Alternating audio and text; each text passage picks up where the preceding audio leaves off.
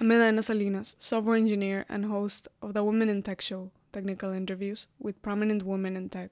Technical marketing is an area that has changed a lot with the development of new technologies. Kim McMahon, marketing strategies and communications for McMahon Consulting, explained different marketing strategies. We also talked about the importance of the message and how that can affect your marketing strategy. Kim also explained how social media and messaging tools are being used in technical marketing. Before we continue with the interview, I wanted to tell you that I launched a new podcast. It's called 5 Minute Mentor. In this podcast, you'll hear advice from prominent engineers, entrepreneurs, authors, artists, and more in 5 minutes or less. Check it out by going to mentors.fm or subscribe wherever you get your podcasts by searching 5 Minute Mentor. Thank you.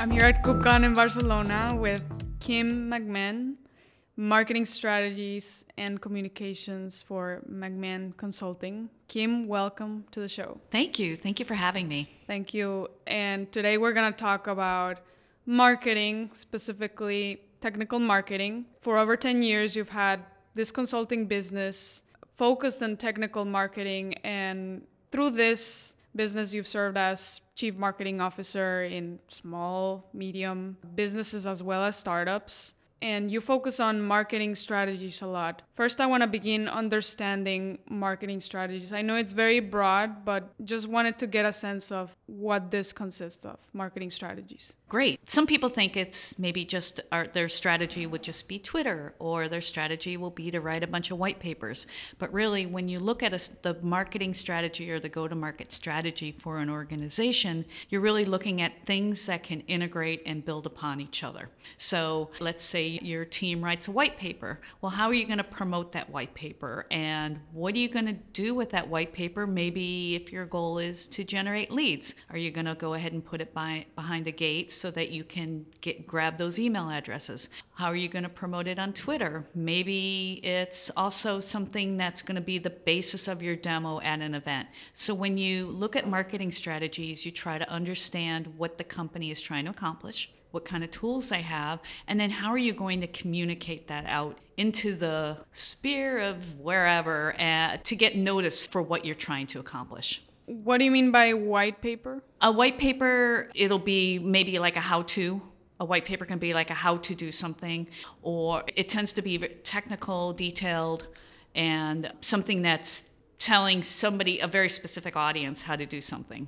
And specifically, what is the role of a chief marketing officer? What are some of the responsibilities? So, the chief marketing officer often is looking at your whole go to market strategy, which is also something I've done with people. So, are you going to direct sell? Are you going to work with partners? Or are you, are you going to sell just through a channel? So, you look at like what is our route to market? What is our route to communication as well? And then you end up putting that marketing strategy together to support how you're going to communicate with your audience. Also, messaging is a really big deal because a lot of companies, a lot of the startups that I worked with, these are super smart people they're innovators, they have this great technical product idea, but they don't necessarily know how they're going to talk about it so that people get notice. And that's really the goal. And the goal with these open source projects is that we want people to get notice for what these projects are doing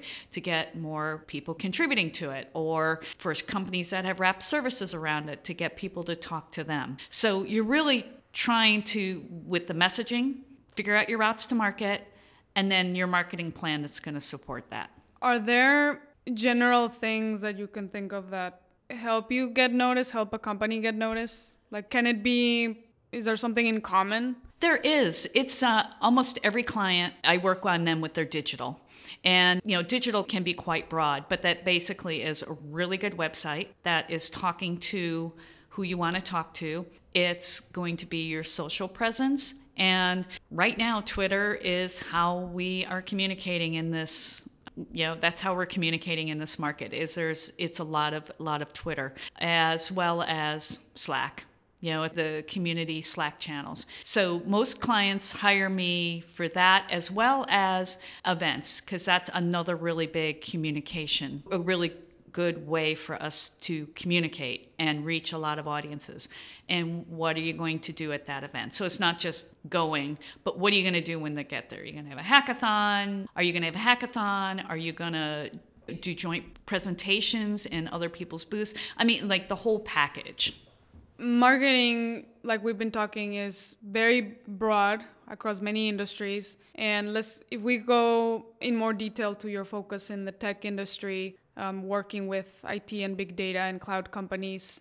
Can you give um, more context on the kinds of companies you work with, like the range of products they've built?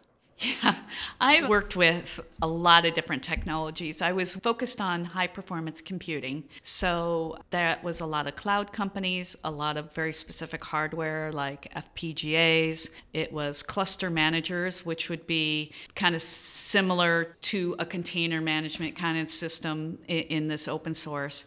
And then I've worked with open source companies, the code team at Dell, and uh, VMware Cloud Native, and CNCF. So just kind of all across the spectrum. And what's interesting is you can have some technologies that are really detailed and you have to know a lot about them. And then you work with some of the other teams like CNCF, where I had to learn a little bit about all the projects. So I love tech marketing because you get to learn about the technologies since you brought up specifically the term tech marketing or technical marketing, can you explain uh, from your experience what this means?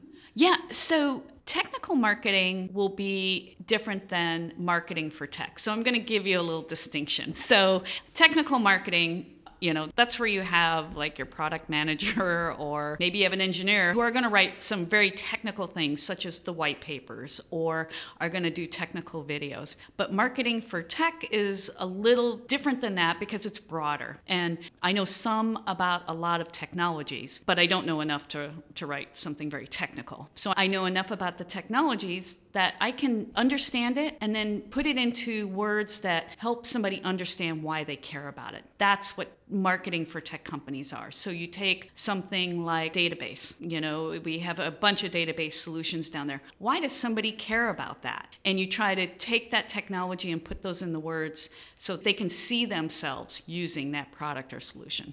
With an example, can you walk through some of the components of marketing specifically in tech? Sure. So it comes back to that integrated marketing strategy. First off, we always start, as I mentioned before, we start with the messaging and the marketing plan.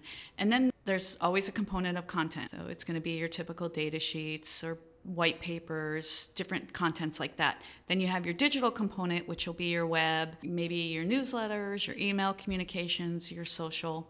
There's an outbound component, which is your PR, your events, and then there's your partner component. You know, looking for those partners that you can put together joint plans because that I always find is is a very important component because you're looking to expand your breadth of communication to a broader network other than just who knows about you. And what does the partner component specifically consist of? So I will work with partners and talk about what are your goals for why did you partner with this company? So what is your goal in partnering with this company? And then we look at a joint marketing plan which will typically will be training their team about the product that they partnered with. It will be how are we going to go to events? Can we submit joint cfps can we present in each other's booths? We will look at maybe co-branded collateral using each other's email database to send out uh, communications out to that database to try to generate some interest in each other's activities. In terms of digital marketing, you've been mentioning different options like social media, like Twitter, newsletters. For example, in newsletters, how can these be used for marketing? Like, what would be examples of content that can be included in them? So, I like newsletters that are pretty consistent. And I believe that newsletters should be consistently sent so that people can expect them every Tuesday or every whatever time period that you do. And newsletters, I also believe that in this field, we need to not always be talking about ourselves because this is a community and this is open source and it's really about sharing and helping the community grow as a whole. So your newsletter starts with some information about maybe what you have to offer out about product or your open source or enhancements, maybe some events you're doing. But with all the newsletters I've done, I've always had a big section of sharing their articles that we found, things that other people have written that are of interest in it, with the project that I'm working with that I that we think our audience would find interesting. So it kind of comes back to that sharing is caring kind of idea. And in terms of Twitter, which you've mentioned now has become really important for tech companies to to use as a marketing tool. Can you give various examples of different kinds of tweets or strategies? Because I noticed certain trends, but I wanted to get your uh, opinion on what you see and the different ways in which this tool can be used. Okay, and that's a great question. And many of us are out there tweeting and using Twitter, and who knows if things are going to stick. That's always the hard things. But one some of the things I found that works when I am managing the Twitter for a company is again same as the newsletter concept that we're coming back to not always talking about ourselves. So I always target maybe 25 30% where we're talking about the company. Maybe another 25 30% where we found content that somebody else has written that is you know that we think our audience would find interesting. Then the rest is engagement. With our online tools we definitely talk less to people and when we verbally talk less with people. So we're now talking to people online and i believe that twitter is a great platform for online conversations. So doing a quote retweet and adding your perspective to somebody else's tweet or sharing it doing a reply and joining in that on that conversation. And is that related to the engagement portion or the sharing content? Or what does sort of engagement mean in twitter?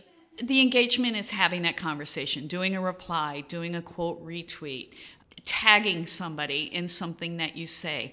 That's the engagement part. It's contributing to the conversation, but then as you're contributing to the conversation, you're also expanding the breadth of that one tweet to your audience. So not only has their audience seen it, but now your audience has seen it. So it's really just expanding that conversation out, you know, exponentially depending on how many people contribute. What about in in terms of defining when to tweet? Is is that part of a strategy? It is. Boy, that's the question, isn't it? What time do you tweet? So many tools have analytics, and you can look at the analytics. And I was looking at the analytics for a, an account I was managing, I'd say it was a month ago. And what was surprising to me was that Tuesday, Wednesdays, and Fridays during the US business hours of 10 to 4 was when our tweets performed the best. But that can change, and I think that really is a guideline. My audience is the US. That's typically who reads my tweets. And then I find if it, it, the people in Europe that follow me, if they do, they're reading my morning tweets. So I tend to do a lot of tweeting in the morning because that's when people are, are interacting with me. I try not to worry about it too much. So just, I think if you know who your time zone is, you know, try to tweet in that time zone. And with the Twitter algorithms now, you're going to get a section of if you notice when you go to your twitter feed you have you know the most recent tweets of people you're following then you have a whole section of here's what you missed. And Twitter is tracking who you're engaging with, and they're going to show you some things that you missed. So if somebody got up at three in the morning because they couldn't sleep and tweeted something out that's really cool, you might see it in that section. Yeah. The other thing I've seen, which is a bit, in my opinion, on the extreme side, is I started seeing the same account, but they slightly changed the name for the country or the continent. Like you would see, like, oh, Europe and yeah. But I guess that depends on, you know, how big your audience is and if it's worth creating another Twitter account just for just for Europe, yeah. Yeah, or well, so with the bigger companies, yeah, I was talking about like smaller companies to work with. The bigger companies, so I've worked with some larger companies. You can definitely do accounts with different languages or based on different geographies because you're going to want a language specific tweet. You know, my I don't many of us don't want to see different you know, language that we're not speaking in our Twitter feed. So that's definitely a great strategy for larger companies. Another one is to, with one company, we did a lot of tweets but we would do the same tweet in three different time zones. But we were doing, you know, 10 to 20 tweets a day and including those in three different time zones. So we had a lot of content to share. I'm sure people might have got irritated with all those tweets, but Yeah. yeah. So I think that's a great strategy doing it in different countries. But it would be part of, I guess, when you are with people from your company evaluating the market strategy, right? hmm Yeah, it, where you're trying to target exactly where you're trying to target your products. And I also recommend that you know you write one piece of content and then translate it. Like you don't have to write different content in different languages. Like save your time. Let's talk more specifically about sales and marketing for open source. We're here in this conference where a, a lot of what we're seeing is open source. And in your opinion, what are some of the unique characteristics of doing sales and marketing for open source software? The number one thing is community. It's about community, it's not about you. And when I first moved to open source from a corporate environment, you know, I had to learn to stop using the words I and we because it's not about what we're doing, it's about what is happening. And it, so it was a learning and a really powerful learning that I'm now using with my corporate clients is it's not about us, it's about what are we providing without saying we, but here here's something we have and this is what it does kind of thing. So not using that and always leading in our communications with what others have done. And our contribution is always last in that sentence, whether it's Twitter, LinkedIn, a blog, but we're always leading with what others have contributed or done. You mentioned the community is one of the most important things in doing sales and marketing for open source. Just focus on the community. Why do you think that is, in your opinion? It's following the whole open source philosophy of the community contributing the projects. So it just is following that kind of philosophy that you're using with open source, developing open source software.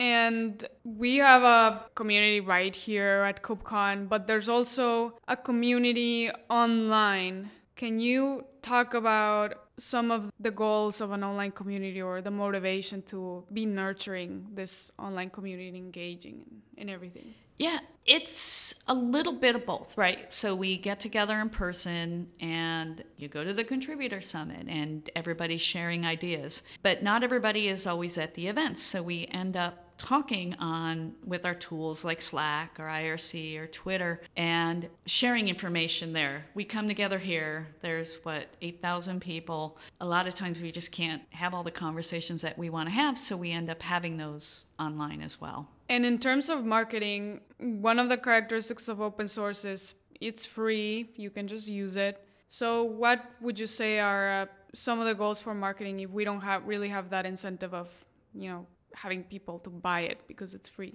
What are some of the reasons why you have a marketing effort around an open source project? Yeah, marketing efforts around an open source project are really to bring awareness to it and to maybe bring awareness to the people. So there's company, there's a human or a company with humans contributing to that open source project. Yeah, they are open source and you are not charging that, but people are doing this effort for a reason.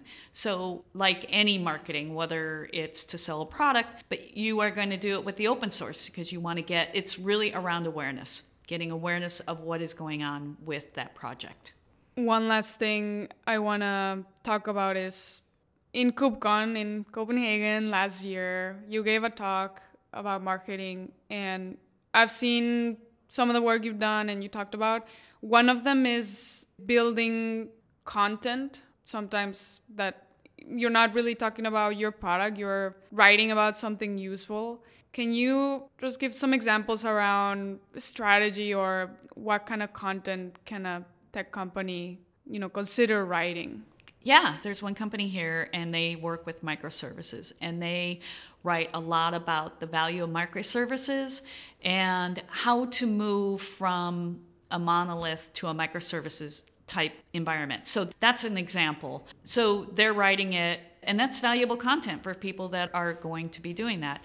There was another company that I was looking at their content, and it's about build, moving into a cloud native environment. And so their blogs, they were writing blogs. They did not have white papers, which is perfectly, it's neither here nor there. Let me start that again. They wrote a couple blogs on companies that are moving into a cloud native environment, and they offer cloud native consulting. So they weren't really selling their product. They were saying, okay, if you're going to move into a cloud native environment, here's the process that you're going to see, and here's where you're going to get kind of you might possibly get stuck. So somebody reads that, they're trying to do it, maybe they do get stuck there, and then they're like, oh yeah, they said I'd get stuck. And this tends to be a lot of our communications in open source, where we're writing these articles and these blogs. Here's how to do this. And we're writing that because that's what we know. But we're not saying, here's how to do this, and if you get stuck, call me, because that's actually a logical step that the reader's going to take. So that's the real difference in open source marketing. Well, Kim, thank you so much for taking the time to come on the show. It's been great talking to you. Thank you so much. Great talking with you.